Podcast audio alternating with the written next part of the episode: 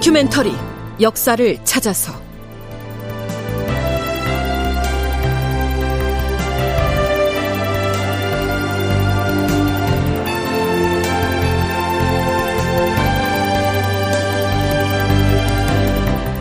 제 1161편 무리한 궁궐 역사 그리고 뒤늦은 후회. 극본 이상락 연출 황영선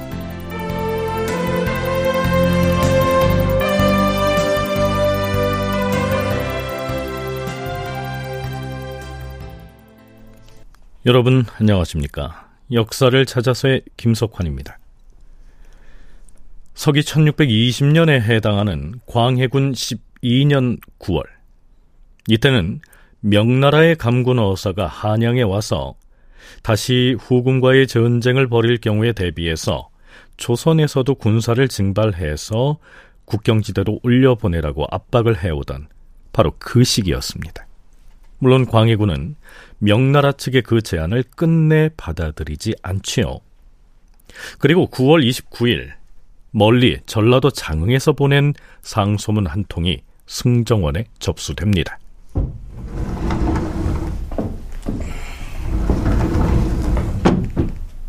주상 전하, 전라도 장흥에 사는 엄대인으로부터 상소문이 올라왔기에 아래옵니다. 엄대인이라? 못 들어본 이름인데 그자가 누구인가? 전직 도승이옵니다. 무슨 내용인가? 신이 말씀 올리기가 송구하오니 직접 읽어보시옵소서.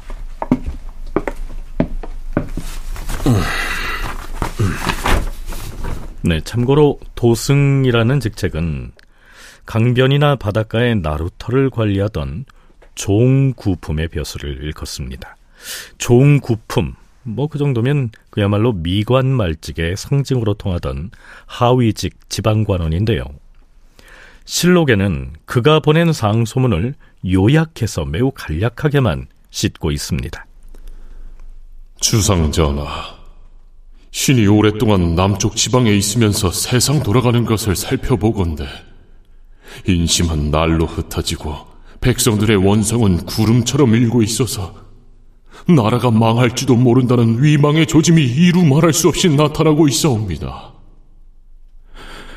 바라옵건대 제발 궁역을 빨리 정지하시어서 백성들이 힘을 좀 펴게 하시옵고 사사로이 바치는 것을 물리치고 공도를 따를 것과 산성을 다시 수리하여 수어의 대책을 세우시기를 간절히 원하옵니다.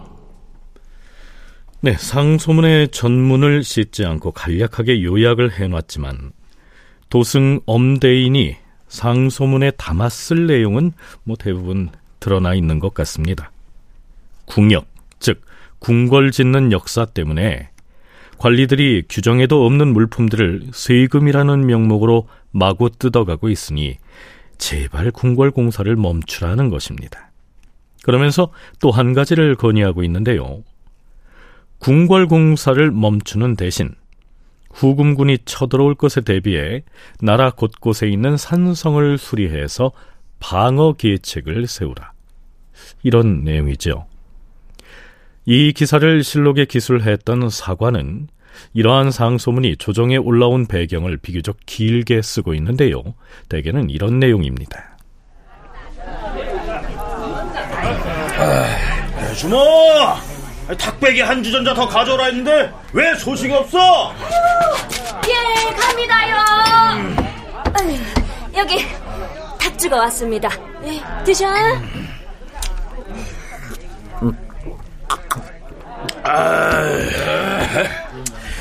아, 도대체 지금 궁궐 짓는 공사를 몇 년째 하고 있는 것인가? 장장 10년일세 그려. 그 10년 동안에 세상 참 많이도 달라졌지. 안 달라졌고 말고. 그저 돈만 내면 벼슬 자리가 뚝딱 떨어지고, 술 한 번 취할 정도의 값이면 종산품 대호군이라는 감투가 저절로 굴러오는 세상이 아닌가. 에휴, 고을 수령을 임명하거나 관료들을 승진시킬 때에도 나름의 값이 다 매겨져 있다는 사실을 모르는 사람이 없지 않은가. 아, 그뿐인가? 통제사나 북방의 병마절도사 자리는 그 값이 수천 냥이라네 그래. 아, 참. 아휴, 하다못해 지방 고을의 수령 자리도 5, 600냥은 바쳐야 오를 수 있고. 아이, 먼 데서 찾을 거 뭐 있나? 어? 영암군수 이문비는 천첩소생으로 교활한 자였는데 사사로이 윗선에다 뇌물 헌납을 했기 때문에 지위가 정이품에까지 이르고 글쎄 임금이 옷을 벗어서 하사하기까지 했다지 않나? 아이, 게다가 옥사는 오죽 많았어? 옥사가 한 번 일어나면 그때마다 대궐 안에 있는 궁녀들이 서로들 경사가 났다고 좋아라 한다지 않은가? 자고로 나라가 망할 때가 되면 혼란이 크게 달한다 했는데 일찍이 이처럼 민심이 사나운 때가 언제 있었나 싶네. 아휴, 자 술이나 한 잔씩 더 들자고 그러지. 사관의 논평을 대화체로 엮어봤는데요.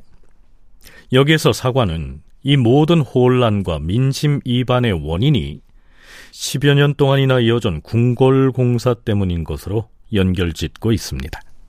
이 역시 인조 제위기에 이른바 반정 세력이 광해군 일기를 집필하면서 광해군의 부정적인 측면을 강조하느라고 과장했을 가능성을 감안해서 읽어야 할 겁니다.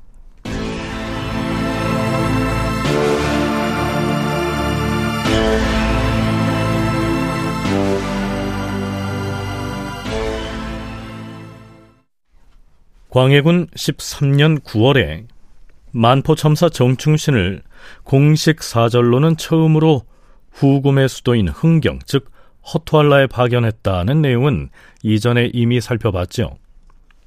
정충신은 사신 행차를 마치고 귀국한 다음 장문의 보고서를 작성해서 광해군에게 바칩니다. 그 내용 중에는 후금의 우두머리인 누르아치가 통역관인 박경룡을 불러서 이런 문답을 한 것으로 기록되어 있습니다. 음, 내가 듣기로 너희 나라 조선에서는 궁궐을 아주 많이 짓는다는 소문이 들리던데 실제로 그러한가? 지난 임진년에 외인들이 침략했을 때 우리의 궁궐들을 모두 불태워버렸습니다. 그랬는데 외란이 끝난 뒤에도 그동안 궁궐을 짓지 못하고 있다가 바로 지난해부터 짓기 시작해서 지금쯤은 아마도 공사가 모두 끝났을 것입니다. 아, 그러한가. 그리고 또 들리는 바에 의하면 큰 섬 한가운데다 성을 쌓고 거기에도 궁궐을 짓는다는 소문도 들리던데 그것도 사실이 아닌가? 한양에서 걸어서 사흘이 걸리는 거리에 강화부가 있는데 사면이 바다로 쌓여 있고 지역도 매우 넓습니다. 음. 임진년 별난 때 한양의 선비들이 난을 피해서 그곳으로 많이 들어간 적이 있습니다. 하지만 지금 그곳에다 궁궐을 짓고 성곽을 수축한다는 것은 사실이 아닙니다. 명나라를 모르게 하라 이거는요 현실적인 이유가 있는데 지금 명나라에서 군대도 보내고 군량도 보내고 하여간 재정 지원하라는 거 아니에요? 근데 자기는 안 하자고 있잖아요. 안 하고 있는데 어 궁궐을 그렇게 크게 짓고 있다고? 그러면 이제 자기가 이제 명나라가 그러면 추궁할 거 아니에요. 그게 싫은 거죠. 간단하게 말씀드리면. 근데 신하들도 그 얘기를 해요. 지금 궁궐은 어차피 변복궁이 다 불타버렸기 때문에 궁궐은 필요한데 현재 여건상으로 봐서 이렇게 대규모 공사를 할 필요가 있느냐 반대했지만 그냥 일상적인 반대였고 광해군이 나는 할 거야. 그러면 또 조용해졌어요. 근데 언제부터 신하들이 궁궐 건축에 대해서 크게 항의하냐 하면 그 강홍립이 이끄는 조선 군대를 파병할 즈음. 앞에서 누르하츠가 강화도를 거론하면서 큰 섬에다 성을 쌓고 궁궐을 짓고 있느냐고 통역관에게 물었지요. 이때가 광해군 13년인 1621년 9월이었는데요. 그로부터 5년 3개월가량 뒤인 1627년 1월에 후금군이 군사를 움직여 조선을 침공해 오자 인조는 부랴부랴 바로 그 강화도로 파천을 하는 사태가 벌어집니다. 그러니까 그동안 조선과의 교류가 별로 없었다고는 하지만 후금에서도 조선에 관해 어느 정도의 정보는 가지고 있었다고 봐야 하지 않을까요?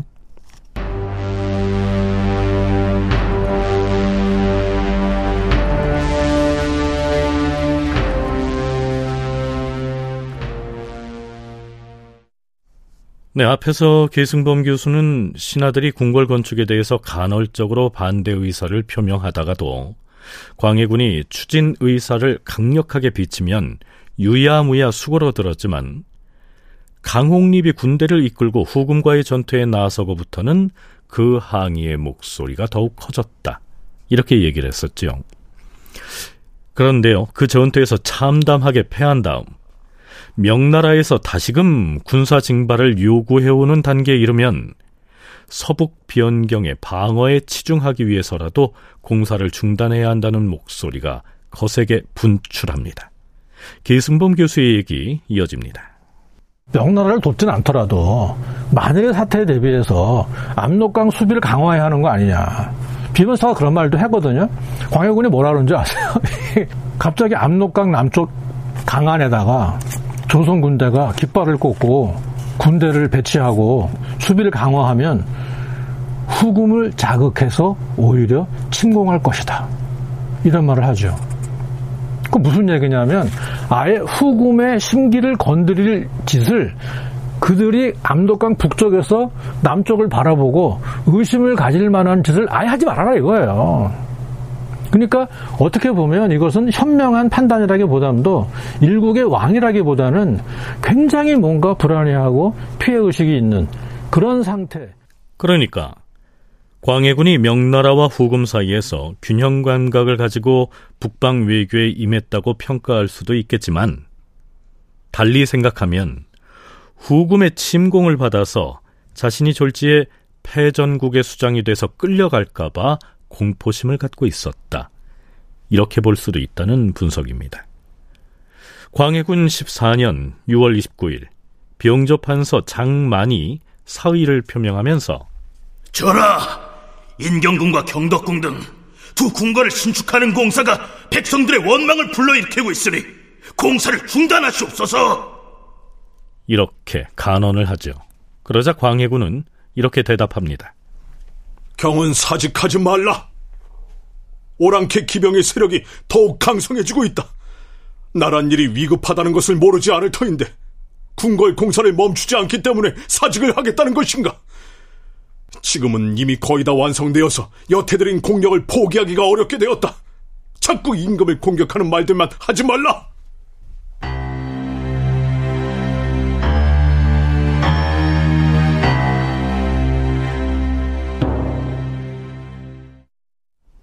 그리고 반정이 일어나기 5개월여 전인 광해군 14년 10월 5일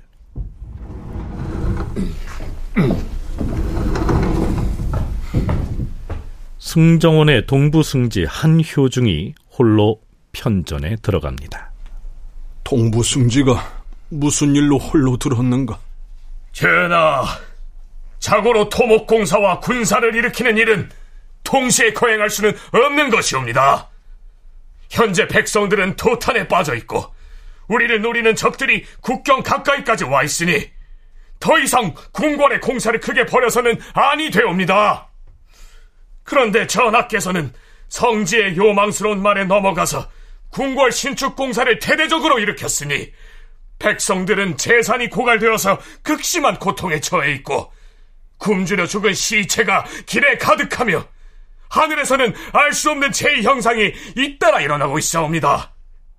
사람들 모두가 이 요사스러운 중에게 죄를 물어서 그의 뼈를 부수고 그의 살점을 뜯어 먹어야겠다고 아우성이옵니다. 네, 여기에서 성지라는 승려의 이름이 나오는데요. 일단 기억해 두시죠. 한효중의 작심 발언 이어집니다. 뿐만 아니라 지금 우리 세자가 동궁에서 덕을 수양하고 계시는데 듣자 하니 요사스러운 인물인 복동이라는 자는 본시 사내 놈인데도 여자의 옷을 입고 동궁에 출입한다고 하는데 이 어찌 한심스러운 일이 아니겠사옵니까? 온 조정의 신하들이 입을 다물고 있사오나 신이 혼자 당돌하게 아뢰는 바이니 신의 말이 끝나자마자 즉시 화가 닥쳐올 것쯤은 알고 있사옵니다. 그러나 임금을 모시는 승지의 자리에 있으면서 어찌 후환이 두려워서 할 말을 하지 않을 수 있겠사옵니까? 한효중은 궁궐공사의 중단을 촉구하면서 임금인 광해군이 풍수와 점술로 현혹하는 요사스러운 승려에게 넘어가서 토목공사를 일으켰다며 통렬하게 공박을 하고 있죠. 자, 광해군이 뭐라고 하는지 들어보시죠. 이런, 이런, 참으로 우매하고 패망스럽기가 그지였구나! 일찍이 이러한 생각을 가지고 있었다면 어찌하여 과인이 궁궐의 역사를 시작하기 이전에 말을 하지 아니하였던가? 과인이 덕이 부족하고 우매하니 실로 잘못도 많을 것이다. 하지만 세자는 덕을 수양하고 있는데 무슨 잘못이 있기에 이처럼 말할 수 있겠는가? 승지가 감히 이처럼 모욕적인 말을 하더니 매우 놀랍고도 놀랍도다. 내가 궁궐의 역사를 시작하기 전에 왜 그런 말을 미리 해주지 않았느냐? 라는 광해군의 이 항변이 여러 가지를 생각하게 하지요. 하지만 돌이키기엔 너무 늦었습니다. 사관의 논평은 이러합니다. 토목공사를 부추긴 성지와 또한 동궁을 드나들었던 복동이라는 자는 모두가 요망스러운 말로써 나라를 병들게 하고 백성들을 해롭게 하였다. 그러나 조정의 신하들은 모두가 자신들에게 화가 닥칠 것을 두려워하여 누구도 간하는 사람이 없었다. 그런데 유독 동부승지 한효중이 자신의 목숨을 돌보지 아니하고 강경한 말을 하였으니 그는 보기 드문 인물이라고 할 수 있다.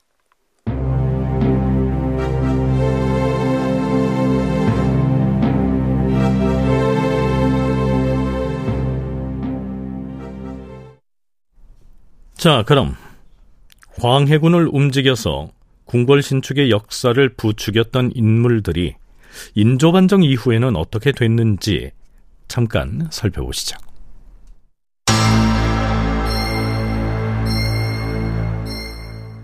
인조원년 3월 17일 성지가 처형되었다. 성지는 풍수를 잘 보기로 이름이 났다.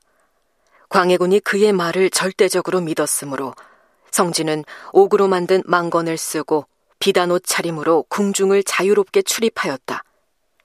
광해군이 토목공사를 극도로 버려서 백성에게 독을 끼친 것은 모두 그가 종용한 것이었으므로 온 나라 사람들이 그의 살점을 씹어먹고자 하였는데 이때에 이르러 처형된 것이다.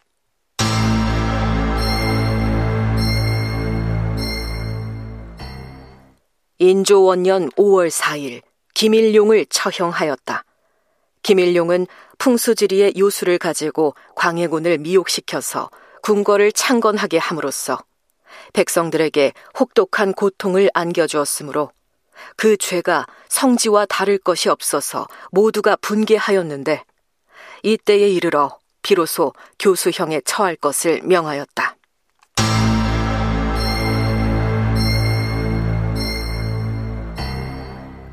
죄인 복동이 도망쳤다가 포수 김세룡에게 잡혔는데 추격당할 때 상처를 입어 결국 숨이 끊어졌다고 포도청이 아뢰었다. 복동은 종 출신이었는데 박수무당으로서 요사한 짓을 하여 사람들을 현혹시켰다. 여복으로 변장하고 궁중을 출입하며 궁인들과 혼숙을 하면서 음행을 자행하였으므로 분개하지 않은 사람이 없었다. 설령 광해군의 북방 균형 외교 등을 높이 평가한다선 치더라도 무리한 궁궐 역사를 일으켜서 민생을 어렵게 한 이 대목에 대해서는 비판을 면치 못할 것 같습니다. 다큐멘터리 역사를 찾아서 오늘은 여기까지입니다.